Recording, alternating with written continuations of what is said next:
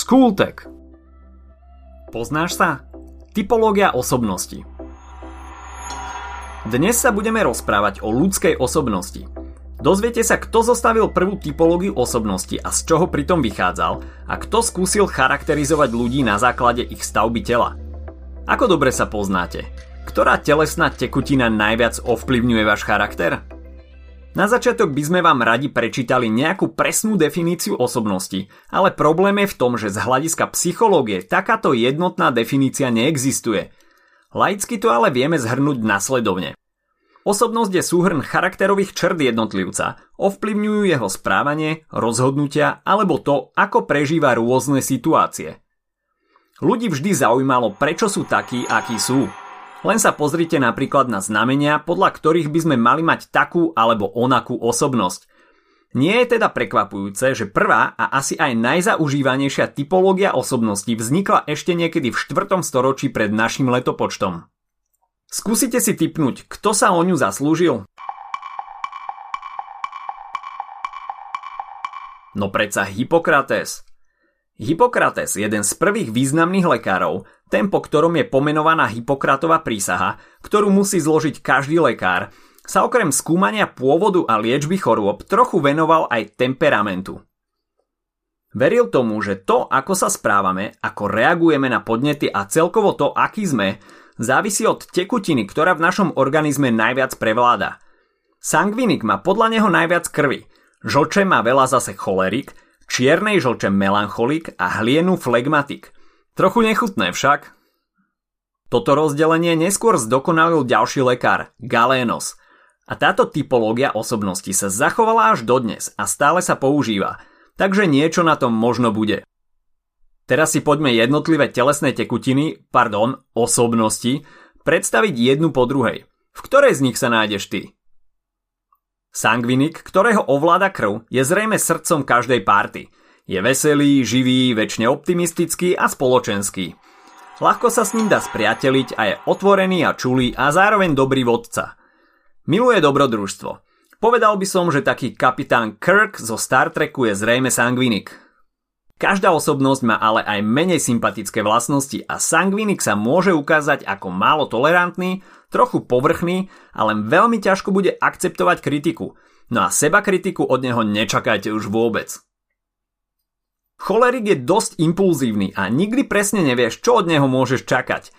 Ľudia s takouto osobnosťou sú nervózni a výbušní, ťažko sa prispôsobujú novým situáciám a emócie prežívajú veľmi silno – sú to emočne labilní extroverti, ktorí sú síce inteligentní, starostliví, nezávislí a vedia rýchlo reagovať, ale na druhej strane vedia byť občas panovační, tvrdohlaví a nevedia sa ovládať. A nečakajte od nich ani to, že sa ti ospravedlnia. Napríklad Margaret Thatcherová, známa tiež ako železná lady, bola údajne cholerik. Ďalším na rade je melancholik. Ľudia s touto osobnosťou pôsobia smutne a nešťastne. Sú citliví, tichí, uzavretí do seba a nie veľmi spoločenskí. Majú však bohatý vlastný vnútorný život a sú svedomití, starostliví, zodpovední a usilovní, môžeš sa na nich spolahnuť. Nové vzťahy nadvezujú ťažko, ale keď sa vám podarí spriateliť sa s nimi, môžete si byť istí, že ich city sa len tak rýchlo nezmenia. Majú však sklony k depresiám, úzkostiam a strachu a na rozdiel od sangvinikov sú to väčší pesimisti – Tiež radi sklznú k hypochondrii a ak im ublížite, budú si to pamätať ešte dlho. Ak vám v detstve rodičia čítali príbehy Mackapu, určite budeš súhlasiť s tým, že jeho kamarát Oslík je určite melancholik. Takže sangvinik, cholerik, melancholík, niekto nám ešte chýba. Určite viete kto. Ak ste povedali flegmatik, tak to je správna odpoveď. Flegmatikovi je dobre. Flegmatik má na saláme, určite nejakého poznáte. Možno k vám prišiel v rámci skupinového projektu a ak by ste sa nechytili iniciatívy ostatní, prácu nikdy neodovzdáte. Flegmatici sú kľudní a vyrovnaní introverti. Spoliehajú sa na zdravý sedliacký rozum a nerozhádže ich skoro nič. Vedia sa ovládať a sú veľmi rozvážni. A úsporní s pohybom. Nemajú radi zmeny. Sú vytrvalí a spolahliví, ale pasívni – takže ich musíte k činom tak povediac dokopať. Inak sú ale pracovití a čo je veľmi dôležité, vedia si zachovať chladnú hlavu aj pod nátlakom. Majú ale sklony k lahostajnosti a nerozhodnosti a občas môže ich apatia pôsobiť ako nezáujem či chladnokrvnosť.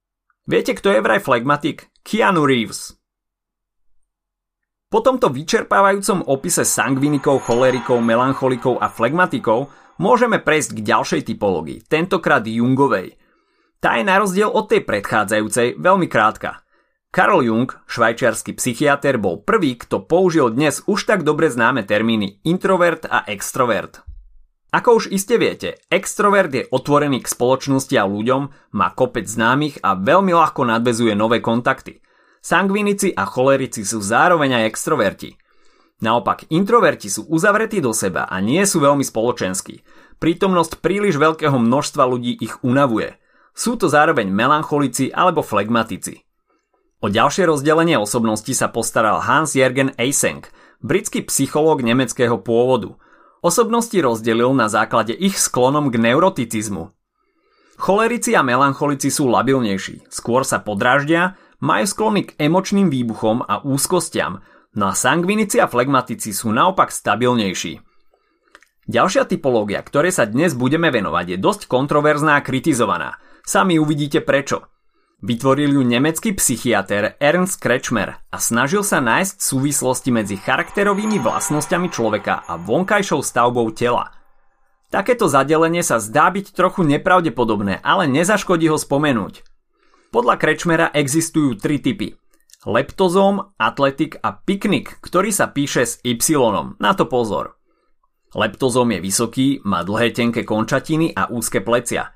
Charakterovo má byť idealista, zdržanlivý, ťažko sa prispôsobuje a je citovo chladný. Atletik, ktorý má dobre vyvinutú kostru a svalstvo, sa charakterovo nachádza niekde medzi leptozómom a piknikom. Piknik je zasa stredne vysoký, zavalitý a má okrúhlu tvár. Je optimista, realista a zároveň je priateľský a otvorený. A zároveň sebec. Prečo? To sa ma nepýtajte. Šialené však. Poďme ďalej. Ešte nám zostáva jedna typológia. Ivan Pavlov, ten s tým psom, ktorého sme spomínali už v časti o psychológii, sa tiež svojho času venoval aj výskumu osobnosti. Konkrétne ho zaujímali vlastnosti nervovej sústavy, konkrétnejšie sila vzruchov a útlmov u jednotlivých typov – a zadefinoval ich nasledovne. Melancholik má slabý vzruch aj útlm. Cholerik silný vzruch a zároveň nevyrovnaný, má sklony k výbušnosti. Sangvinik má silný vzruch aj útlm a je vyrovnaný. Flegmatik má zasa silný útlm a je vyrovnaný. Zhrňme si teda to najdôležitejšie. O prvú typológiu osobnosti sa zaslúžil Hippokrates, ktorý ľudí rozdelil na melancholikov, flegmatikov, sangvinikov a cholerikov – Karl Jung už taký náročný nebol a uspokojil sa s extrovertmi a introvertmi. Hans-Jürgen Eysenck rozdeloval ľudí na základe ich stability a lability.